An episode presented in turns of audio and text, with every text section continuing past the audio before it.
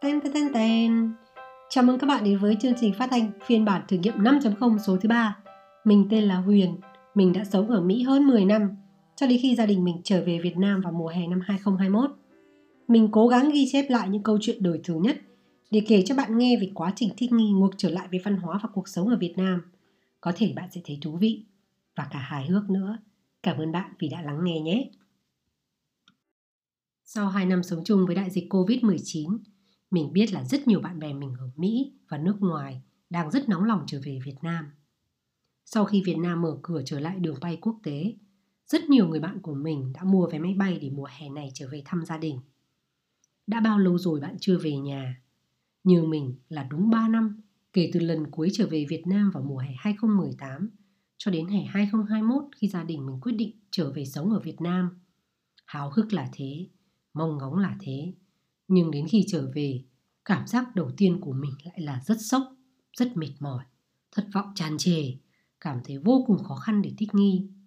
Trong episode số lần này, mình sẽ chia sẻ lý do vì sao những ngày đầu mới trở về lại khó khăn đến thế và 5 lời khuyên hữu ích giúp bạn vượt qua giai đoạn này một cách dễ dàng hơn.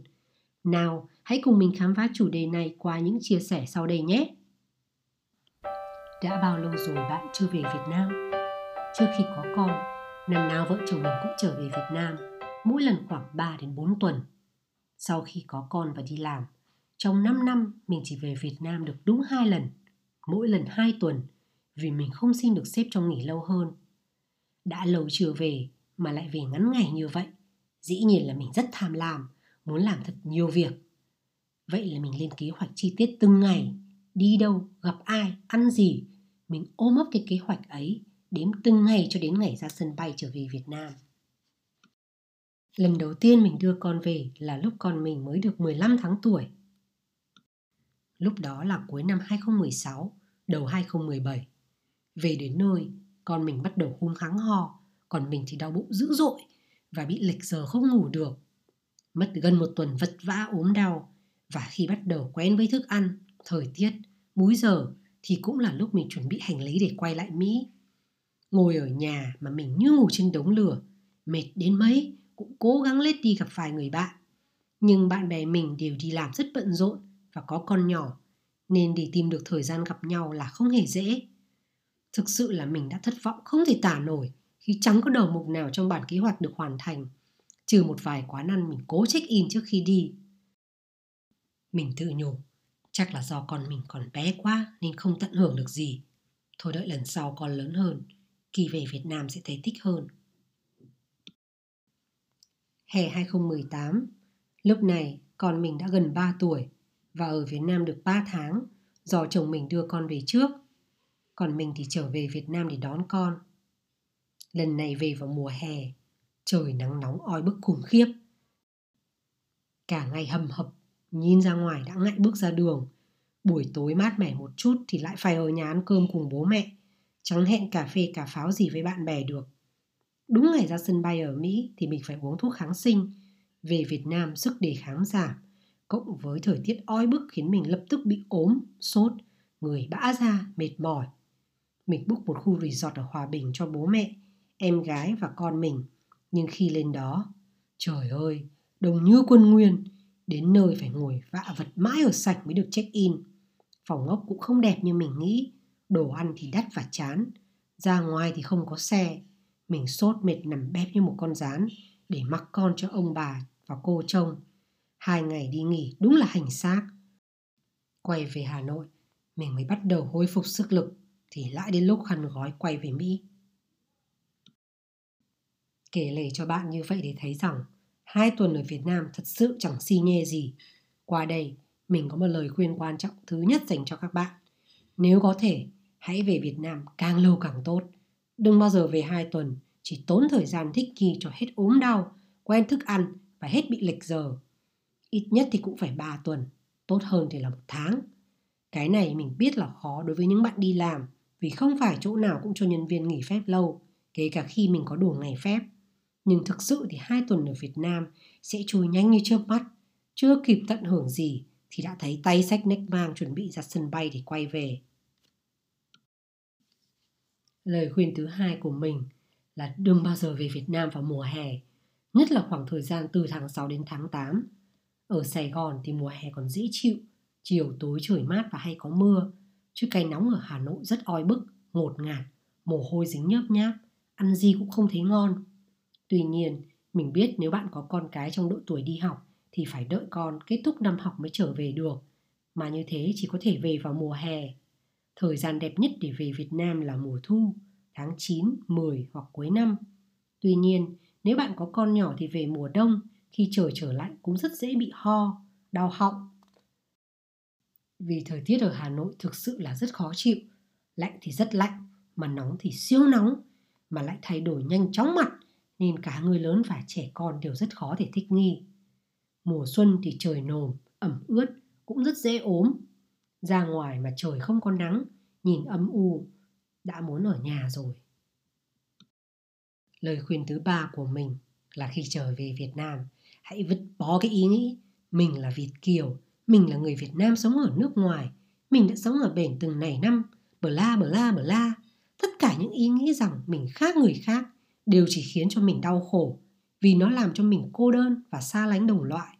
Con người thì thực sự mình thấy ở đâu cũng giống nhau cả mà thôi, chỉ khác cách thể hiện còn thẳm sâu tất cả mọi người đều giống nhau.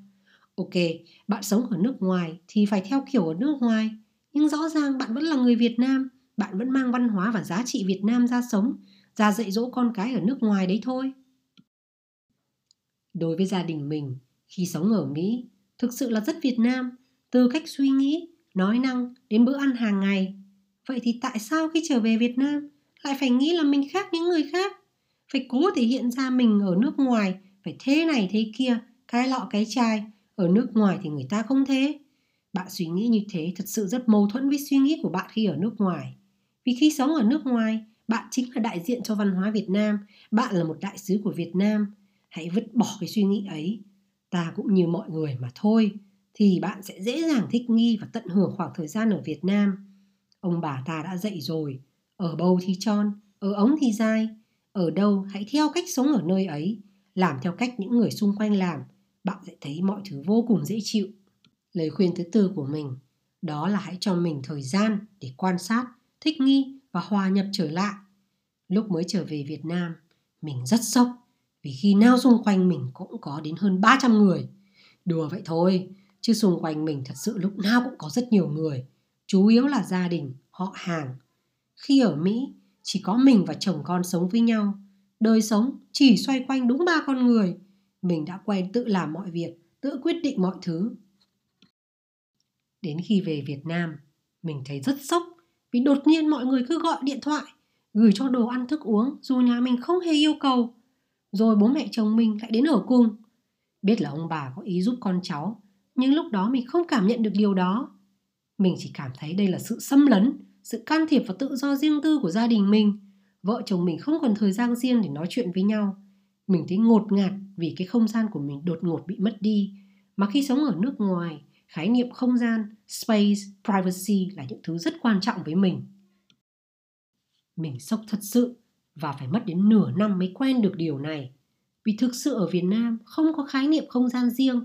Mọi việc cá nhân đều trở thành việc chung ai cũng có thể vô tư hỏi về cuộc sống của người khác Lời khuyên thứ năm và cũng là lời khuyên cuối cùng của mình thực ra là có liên quan đến lời khuyên trước. Đó là đừng cố thay đổi những người xung quanh. Khi trở về Việt Nam, trở về ngôi nhà bạn đã sinh ra và lớn lên, có thể bạn sẽ thấy rất sốc. Tại sao bố mẹ lại chữ nhiều đồ đạc đến thế? Tại sao nhà lại bẩn như vậy? Tại sao bố mẹ lại tiết kiệm đến như thế? Vân vân và mây mây. Bạn chỉ muốn ấn một cái nút để thay đổi. Như mình khi trở về, chỉ muốn vứt tất cả đồ đạc cho vào sọt rác. Hãy khoan đã, đây là cuộc sống của bố mẹ bạn. Họ đã sống cả cuộc đời như vậy. Cũng như bạn, họ cũng có cuộc sống riêng của mình. Nếu bạn không muốn người khác can thiệp vào cuộc sống của mình, hãy đảm bảo là mình cũng không can thiệp vào đời sống của người khác. Bạn có thể góp ý, nói chuyện, nhưng đừng mong vài tuần trở về của mình sẽ như phép lạ, biến bố mẹ mình trở thành người khác, biến nhà mình thành một nơi khác. Không có đâu, mọi thứ tồn tại như vậy đều có lý do của nó cái bố mẹ bạn cần nhất chính là sự hiện diện của bạn là thời gian bạn dành cho họ Thời gian bạn ngồi lắng nghe họ, lắng nghe những câu chuyện xuyên suốt lịch sử không đầu không cuối của họ. Bố mẹ bạn sẽ không thay đổi vì vài lời khuyên của bạn đâu. Bạn cũng có thay đổi với lời khuyên của người khác đâu. Hãy thư giãn và mặc kệ tất cả. Bạn mình vẫn đùa. Muốn sống được ở Việt Nam thì hãy làm theo phương châm mà kệ nó, có nghĩa là mặc kệ nó. Mình ngâm lại mà thấy rất chuẩn. Nhìn lại nửa năm sống ở Việt Nam và những lần trở về Việt Nam trước đây, mình đúc rút ra vài kinh nghiệm nhỏ. Hy vọng là bạn sẽ thấy hữu ích. Thật ra mình rất ghét khuyên người khác và bản thân mình cũng không tin là mình có thể học được gì từ bài học của người khác vì mỗi người có một cuộc đời số phận và tính cách rất khác nhau tuy nhiên mình vẫn quyết định ghi lại năm lời khuyên ở trên để cho chính mình sau này mỗi lần trở về việt nam lại tự nhắc mình để việc thích nghi và hòa nhập vào cuộc sống ở việt nam trở nên dễ dàng hơn chúc bạn có một khoảng thời gian vui vẻ thư giãn khi trở về việt nam nếu bạn đang nghe episode này trước khi đi ngủ, chúc bạn ngủ ngon và mơ những giấc mơ đẹp. Còn nếu bạn bắt đầu một ngày mới, chúc bạn một ngày tốt lành. Cảm ơn bạn vì đã lắng nghe nhé. Mình đã định kết thúc số episode này ở đây, nhưng rồi chợt nhớ ra, mỗi lần về Hà Nội, trong đầu mình lại văng vẳng câu hát trong bài hát Hà Nội ngày trở về của nhạc sĩ Phú Quang. Vội vã trở về, vội vã ra đi, chẳng thể nào qua hết từng con phố nhỏ. Hy vọng trong lần trở về Hà Nội sắp tới, bạn sẽ không phải quá vội vã. Bây giờ mời các bạn nghe bài hát Hà Nội ngày trở về qua giọng hát của ca sĩ Tấn Minh, nhạc và lời nghệ sĩ Phú Quang.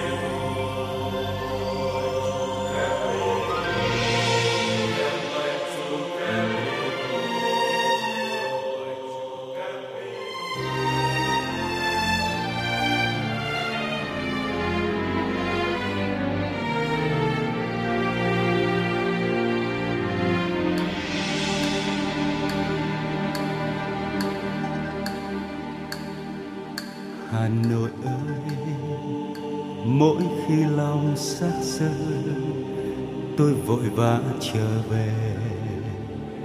Lấy cho mình, dù chỉ là chút bóng đêm trên đường phố quen, dù chỉ là một chiều sương răng lối cũ.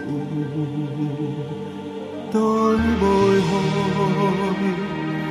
khi chạm bóng cửa ô, như ngày xưa mỗi lần chạm vai gây áo mẹ, ôi nỗi nhớ muôn đời vẫn thế.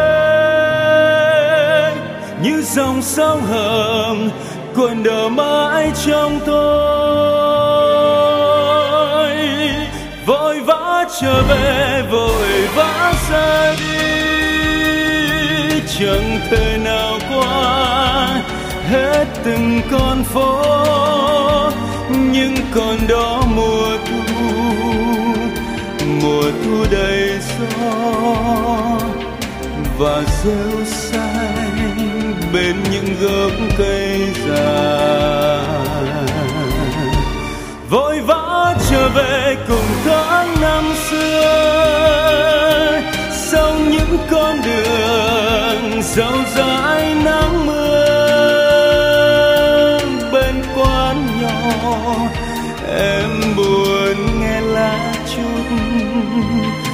chiều mưa xa dâng kín phố dài.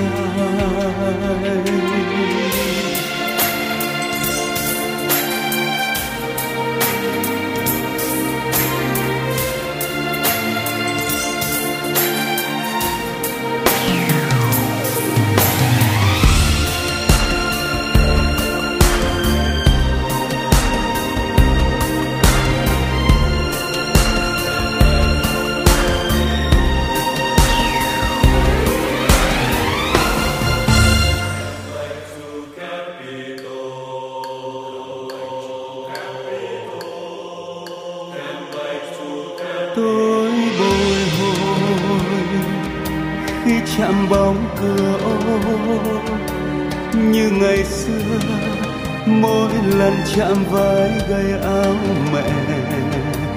Ôi, nỗi nhớ muôn đời vẫn thế. Như dòng sông hồng cồn đờ mãi trong tôi. Vội vã trở về, vội vã ra đi.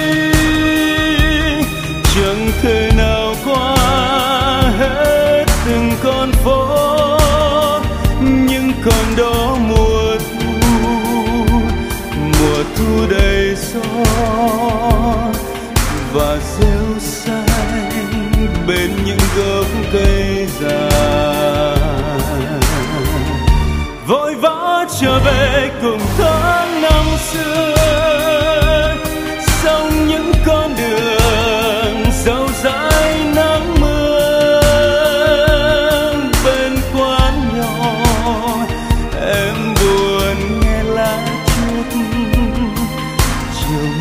Xa rằng kín phố dài.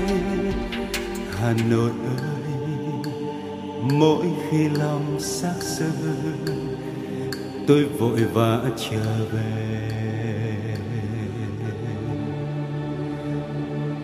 Để nghe tim mình